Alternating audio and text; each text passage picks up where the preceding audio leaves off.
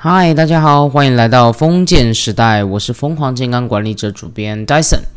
今天我想要跟大家聊的内容是关于我们现在目前的社会变化当中，其实大家都在一个很疲劳，然后工作压力很大的一个状态，所以呢，这就让我回想起，就是当时我们在疫情大流行的时候。就我们也是医护端，大家在这个疫情期间都有高载而且高负荷的整体工作量。那当时他们是怎么样来抗衡，就是整个心理的状态，就很有趣哦。让我看到就是一个很有趣的文献，它是考科栏里面的文献内容，里面就在探讨说疫情大流行期间，那这些科学家们后来用什么样的方法？法来帮助医疗人员来恢复自己的心理状态，对，所以我觉得这个特别的有趣，所以后来我就专注在这一个主题呢，就录了一集，那来让大家就是好好了解一下，说当时这些科学家们他们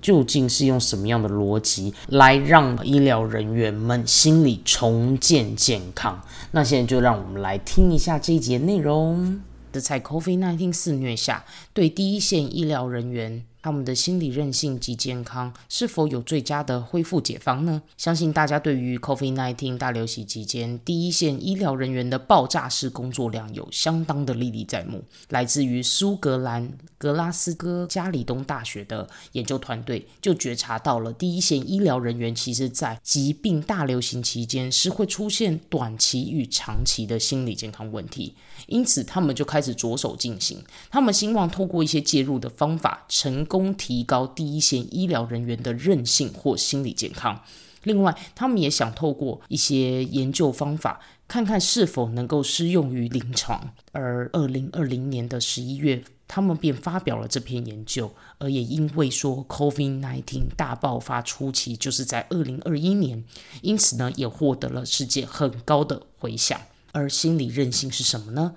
人类的心境其实一直是由多种复杂的状况所组成，也会借由很多。外在与内在的状态产生各种的情绪与压力，这些都会大大的影响人们面对生命的困局与应对的方式及策略。因此，如果真的能够找到一个策略，能够妥善的培养并锻炼，相信对每个人呢都能够渐渐不被压力黑洞所包覆，并且产生了不错的做事步调。所以呢，这篇它的研究方法究竟是什么呢？此篇其实是一篇 system review。他们查了各种的医疗资料库，包含了 Mainline、Cochrane Library 以及 eBase of it 等等。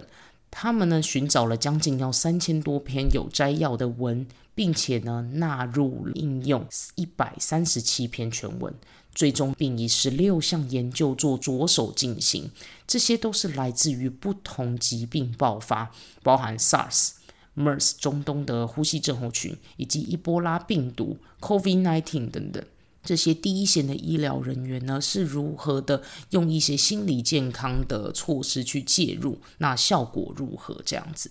那此团队呢，他们当时的话是在非洲的西部找了四百零八名的医疗人员来做随机实验，而当时正好是在伊波拉病毒大爆发的二零一四到二零一六年期间。而二零一七年的三月，他们便开始进行这个招募，哈，那以心理健康急救培训的方式为主要方法，他们就想提供医疗人员一个有系统性的心理健康协助。而心理健康培训，他们这里面的大概内容是什么呢？其实这些培训有包含很多的面向。以工作方面来讲，他们运用了医疗 routine 常规的改变，他们也做了一点工员工工作适性的结构调整，他们也包含了教育训练，让他们的员工是能够更提升就是工作的能力与知识，并增强他们的信心，来获得自我效能。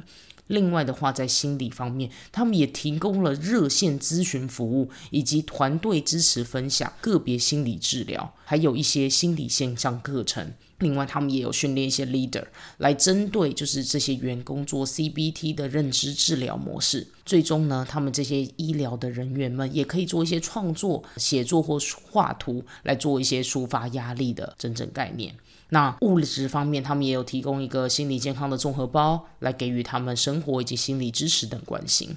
而最后研究的结果究竟是如何呢？研究团队他们其实表示，吼，他们没有很高度的信心在于哪一个介入方法是否对于医疗的人员们有非常大的效果。但是呢，他们发现，如果第一线的医疗人员他们并没有办法充分的认识他们自己所需要的，或者是缺乏哪些资源，那这些都会对于说要如何去实施这些方法是会有相对的障碍。那另外的话，他们加入了这些培训方法之后，他们发现员工是有相当的正向的影响，尤其是在压力的面对上面，以及知识整体都是有积极的显著提升。最终虽然说是没有到说完全把不同这些方式的效果如何展现出来，但是团队的确是有发现证明说，透过这些方式是会有正向影响的，并且认为说未来其实更应该要。持续性的去突破在这一块，那这篇研究其实给我很大的感触，因为我自己本身在医院以及职场深耕多年，我很清楚员工目前在快节奏的时代面对的庞大的心理压力，所以呢，这篇的问世也让我一直在思考要如何更活用于生活当中。所以呢，它并不类似于目前台湾的 EAP 服务模式。但如果我们能够整合，并且呢能够做目标的建立以及一些技能的传授，是否会让我们能够做出更棒的社区服务，并且有机会能做出更棒、更接地气的大众健康促进？那。这个研究其实给了我很大的启发，而心理韧性本身就是一个呃蛮值得大家去投入关心的一个主题。一个人要如何获得强大的心理健康这件事情，算是我认为一个我们现代人里面都可以蛮好的去训练、蛮好的去启发的一个重要的关键。当时我们考科兰算是文献里面，我也有看到一篇，那他也是专门在说我们医护学生，像是医学、护理、心理学、社工等等，他们都需要极高的学术专业，而且如果要开始工作，必须要通过考试，而且长期需要接触人们的痛苦。那当时的话呢，他们也是呃有一批科学家专门在看说我们这些医护界的。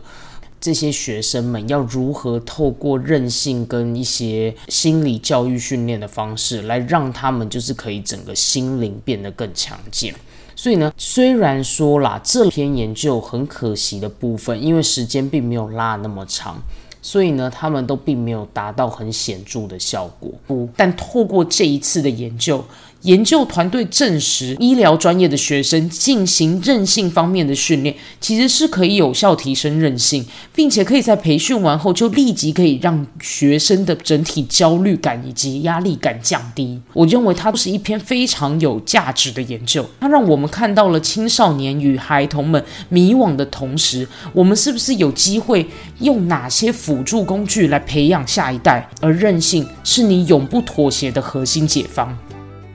其实考克兰这个平台，它有蛮多就是一些就是健康方面的资讯跟议题，然后里面的文献有一些他们有翻译成中文，然后可以就是让大家可以去做还不错的一个运用跟了解，所以我觉得考克兰其实是一个还不错的平台。他自己也有粉砖，然后有 YouTube，然后都是可以供大家去订阅，然后了解说，哎，有没有一些健康新知或者是一些医学相关的内容，有兴趣的人呢，都可以到考克兰实证的。这个平台里面去看一下，就是里面会有很多不同的健康情知这样。那另外的话呢，很开心大家渐渐支持我的节目，也希望说有更多的人可以更了解我们节目的初衷。那我的节目初衷呢，就是一个分享健康促进。正向成长跟心理韧性，还有内在平衡相关的种种节目，如果你们真的很感兴趣，那我很欢迎你们可以订阅，并且分享给其他的好朋友。然后，如果你们有任何的想法，欢迎你们可以呃私讯给我，或者是留下五星评分，订阅我的频道。我相信你们可以从中获得一点点启发。那就谢谢大家一路支持我到这里，让我们一起活出健康任性，累积你的生命超能力。我们下一集再见喽，拜拜。